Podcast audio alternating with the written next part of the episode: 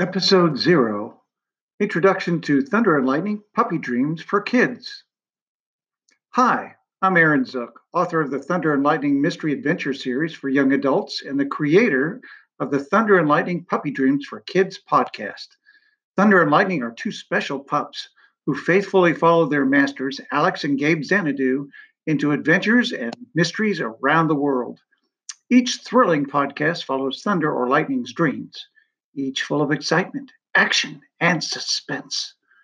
Thunder, a three month old Great Dane mix, belongs to Alex Xanadu. Thunder is a 35 pound jet black bundle of energy. Lightning, a three month old pup Shih Tzu mix, looks like a Lhasa Apso and belongs to Gabe Xanadu.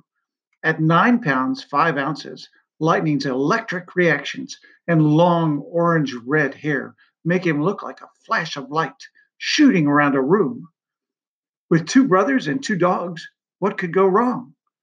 Join the action in episode one My New Home. Anything's possible in a dream.